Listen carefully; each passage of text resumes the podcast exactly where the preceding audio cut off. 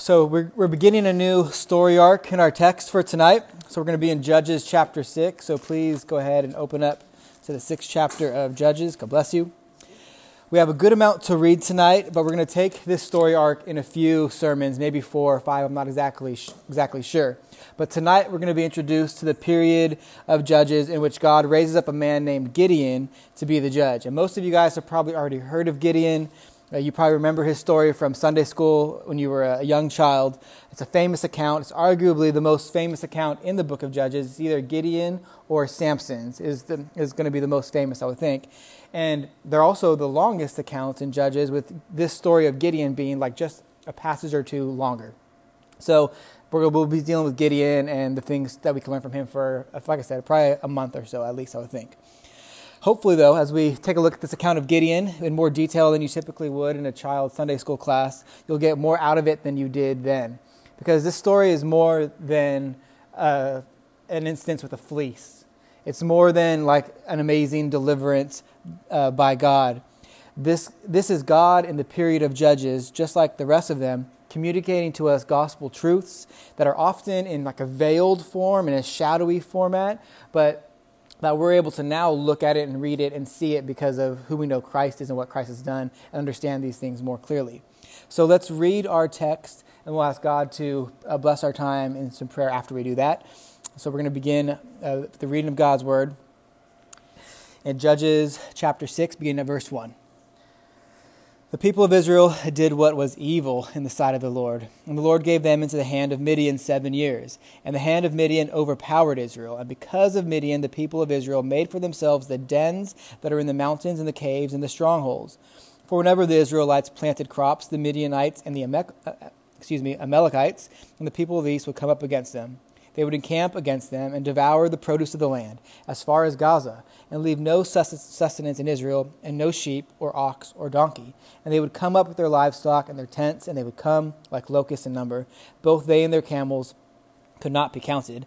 So they laid waste to the land as they came in. And Israel was brought very low because of Midian. And the people of Israel cried out for help to the Lord.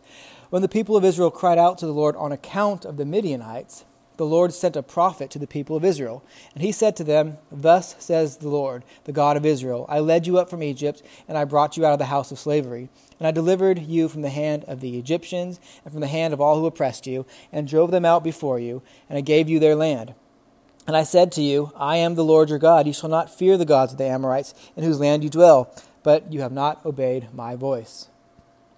Now the angel of the Lord came and sat under the terebinth at at Ophrah, which belonged to Joash the Abiezrite, while his son Gideon was beating out wheat in the winepress to hide it from the Midianites.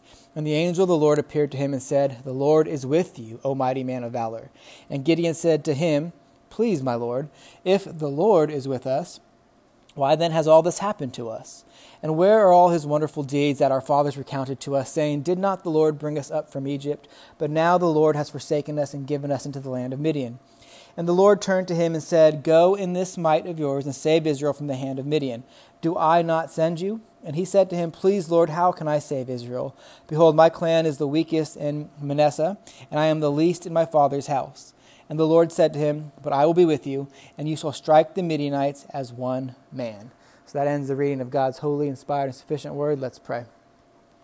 Gracious and holy God, we thank you for letting us meet tonight and to look at your word.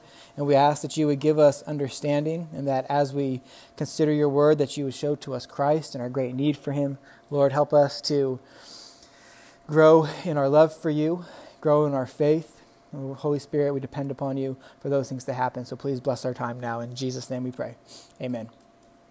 So, if you guys remember from last week, the judges cycle at this point has reset, and Israel had rest in the land for 40 years. 40 whole years they had rest in the land. The covenant blessings that God had promised to them, if they were faithful, were theirs.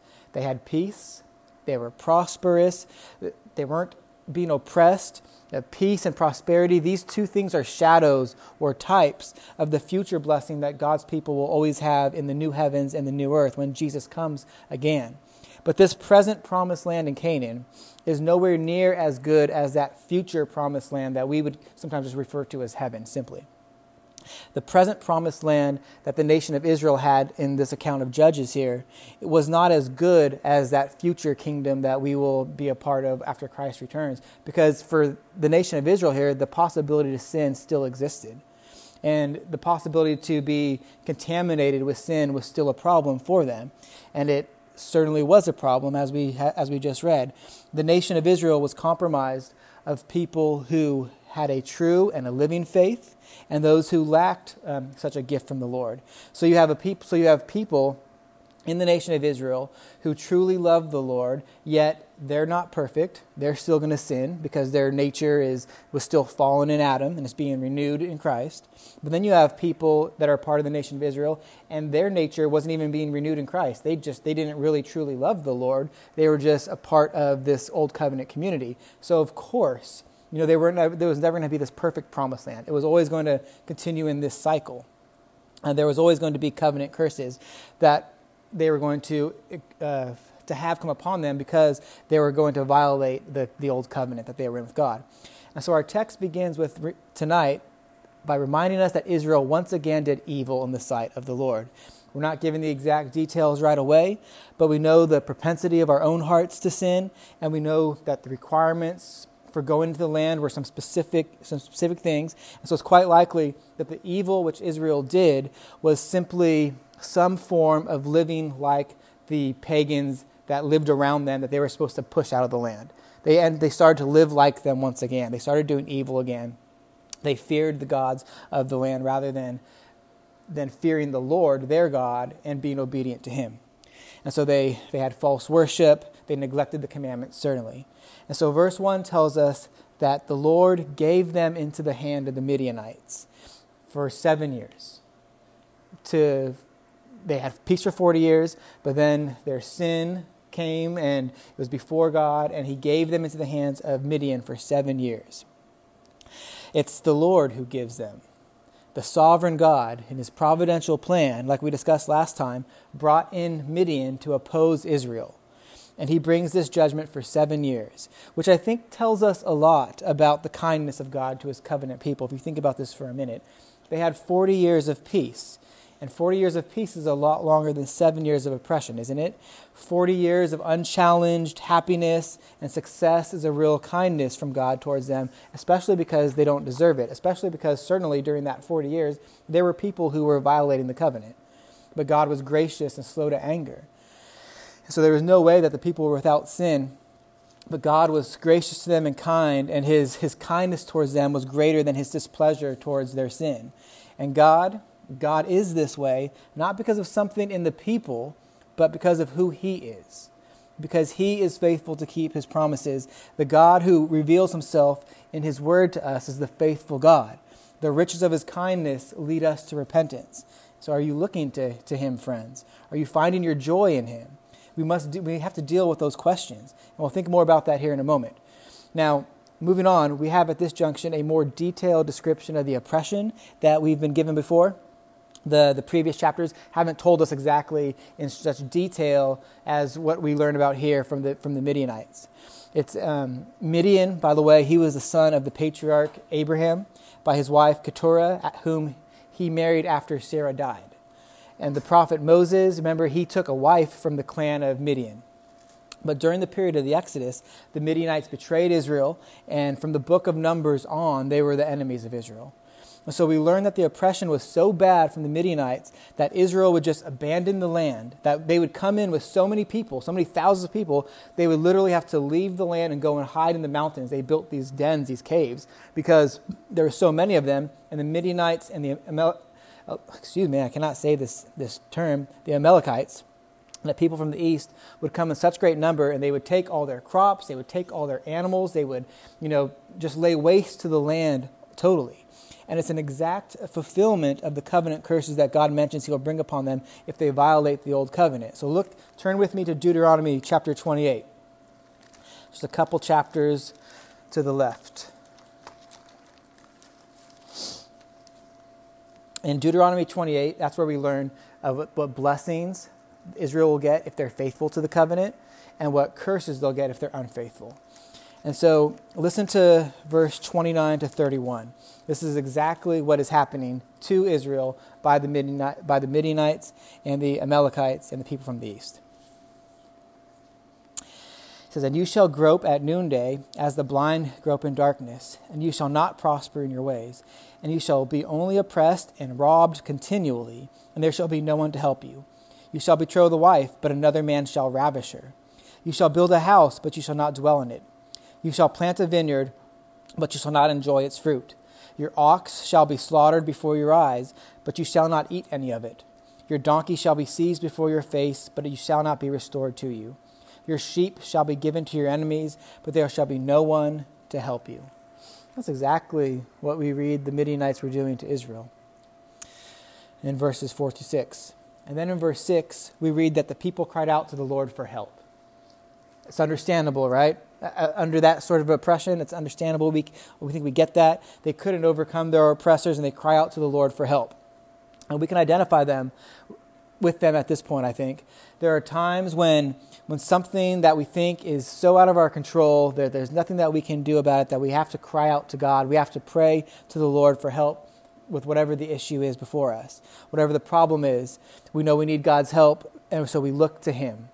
But there's something subtle here that I want us to notice about, about the way this goes down. And we need to be aware of this in our own lives as well, too. Excuse me. If you look at verse 7 in chapter in Judges chapter 6, it says, When the people of Israel cried out to the Lord on the account of the, Midi- the Midianites. But are the Midianites really their problem? What should they be crying out to the Lord on account of? Their, their sin. I heard it somewhere. Their, their sin is what they should be crying out to the Lord for.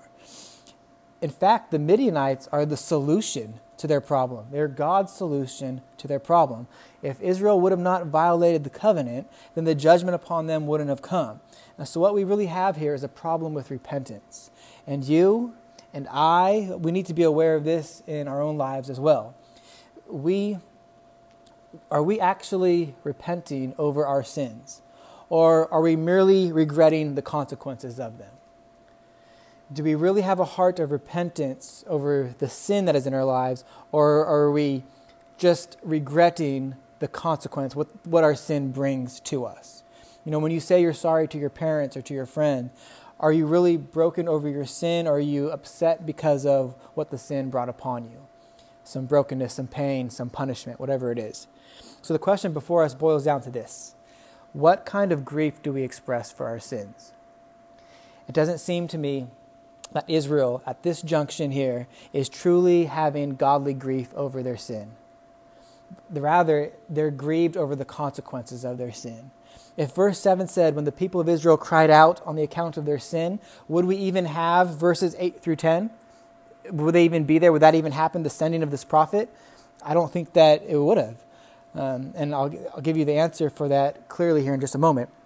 But they have to be made to see their sin, to see that their offense is before God. But they, they don't get that right now. And we often make the same mistake ourselves. And truly, it's more than a mistake, isn't it? When we are not repentant over our sin, but we're regretful over the consequences of our sin, what we're really doing in that time is we're just heaping more sin on top of sin because we're not repenting of it. And we're, we're, we're, we're more sad about the effect it has on us than the offense that it is to the Lord. Take a look with, with me at 2 Corinthians chapter 7. So, in the New Testament, You keep your finger in Judges. We're just going to be here for a moment. Uh, here, Paul is praising the Corinthian church for repenting and not expressing regret because of the consequences of their sin. Okay, this is 2 Corinthians 7 9 through 11. He says, As it is, I rejoice, not because you were grieved, but because you were grieved into repenting. For you felt a godly grief, so that you suffered no loss through us. For godly grief produces a repentance that leads to salvation without regret, whereas worldly grief produces death. For see what earnestness this godly grief has produced in you, but also what eagerness to clear yourselves, what indignation, what fear, what longing, what zeal, what punishment. At every point, you have proved yourself innocent in the matter. So, the point is, is that there's a godly grief that leads to repentance and salvation, and then there's a worldly grief that leads to death. That is a worldly grief that is not repentance. Which one do we have when it comes to our sin? Do we, do we realize that our sin is an offense to God and does that grieve us? Or is our response simply regret over the consequence that sin brings? When David sinned against Uriah and he repents of it in Psalm 51, remember what happened with David? He, he saw Uriah's wife, he was attracted to her, he had an affair with her, she got pregnant, Uriah was out in battle, and he tried to, here he didn't try, he well, what he tried to do is he tried to deceive Uriah. That didn't work, and then he had Uriah killed out in battle. So huge sin, you know, grievous, horrible sin. And when he when he found out what he did, when he was convicted for his sin, when he when it was made known to him what he had done by the prophet by the prophet Nathan, and granted he knew what he did. It's not like he was ignorant or dumb, but this is how sin often affects us. It blinds us to the realities of what we're doing because we're selfish and we, we sin. And so, in this case, a prophet revealed to him his sin. And he repents of it in Psalm 51. I don't know if you remember what he says there. He's broken over his sin. He's not simply regretful of the consequence of it. And mind you, the consequence of his sin was tragic. Do you remember what happened? The death of his son. The consequence was huge but he was repentant over his sin, not regretful of the consequence. He prays or he cries out to God in Psalm 51 Wash me thoroughly from my iniquity and cleanse me from my sin. For I know my transgression and my sin is ever before you. Against you and you only have I sinned and done what is evil in your sight, that, that you may be blameless in your judgments and just in your ways. Now, of course, David sinned against Uriah but in his repentance over it, the godly grief that he felt, that was the godly grief that was produced in his heart, the focus is on asking God for the forgiveness of his sin, so much so that he realizes ultimately that his sin was against God. You know, when he says, Against you and you only have I sinned, that's not to say that he didn't sin against Uriah, actually. No, of course he did. But he was so repentant in his heart that he realized that any sin against someone else is truly and always a sin against God. That's what it means to have godly sorrow that produces repentance. Worldly sorrow is regret over the consequence of your sin. Godly sorrow is repentance over the sin itself. And we need to be thinking of these realities when it comes to our own sin. When you sin against whoever it is, do you realize that that sin is always against the Lord? Whether it's your brother, your sister, your parents, your friend. That sin is not just simply against those other people on a horizontal level.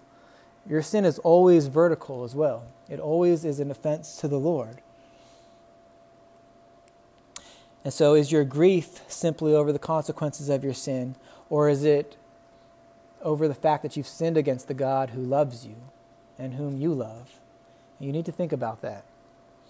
So, we know that Israel has worldly sorrow because they cry out on account of the Midianites and not their sin, and also because God, in His wisdom, decides to not simply give them the help they need, but He decides to send them a prophet. And we don't know who this prophet is. I don't. I couldn't figure out, like in any commentaries, who they thought it was. This is just some unknown prophet, un, unnamed prophet, and it kind of seems weird at first. Actually, if you think about it, it would be like like this. So Israel cries out to God, and then God, instead of delivering them, he sends them a prophet. But again, we're saying the reason for that is so that they would know their sin. But it would be like this if you got a flat tire and you you called the tow truck driver, and the tow truck driver, instead of coming out there to you, he sends the dispatch person to you. And the dispatch person comes up to you and he tells you, he starts to lecture you about, you know, proper tire care and keeping a, a spare in your trunk is the same type of thing. Like that doesn't really solve my problem at all. You know what is happening here? Why is this prophet being sent out?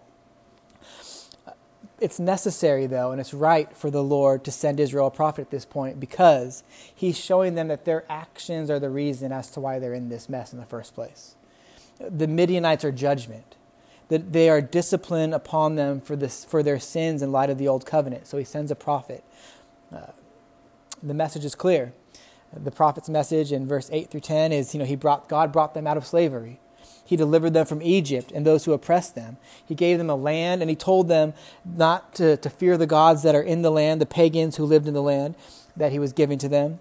And then he says very clearly at the end of verse 10 You have not obeyed my voice.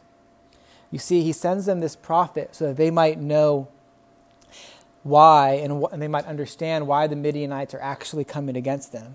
He's helping to them to know why they're in this current circumstance having to hide out in the mountains while their possessions are getting ravished. So, this isn't harshness from God at this point of sending a prophet. This is the kindness of the Lord in pointing out their sin. And why? Why is it kind of God to point out their sin? It's so they may turn from it, so they may actually repent from their sin.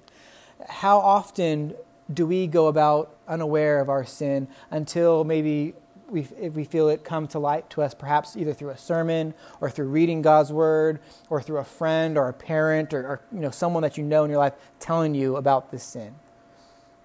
That happens. It's common to our experience. In all of those situations and more, it's the kindness of God to reveal to us our sin because we can't repent from it or turn from it if we don't know that we're in it. And so, what this also tells us is that this, this prophet's message is that God is in the right here in bringing upon this oppression upon Israel. As a matter of fact, God would be in his right to destroy them at this point.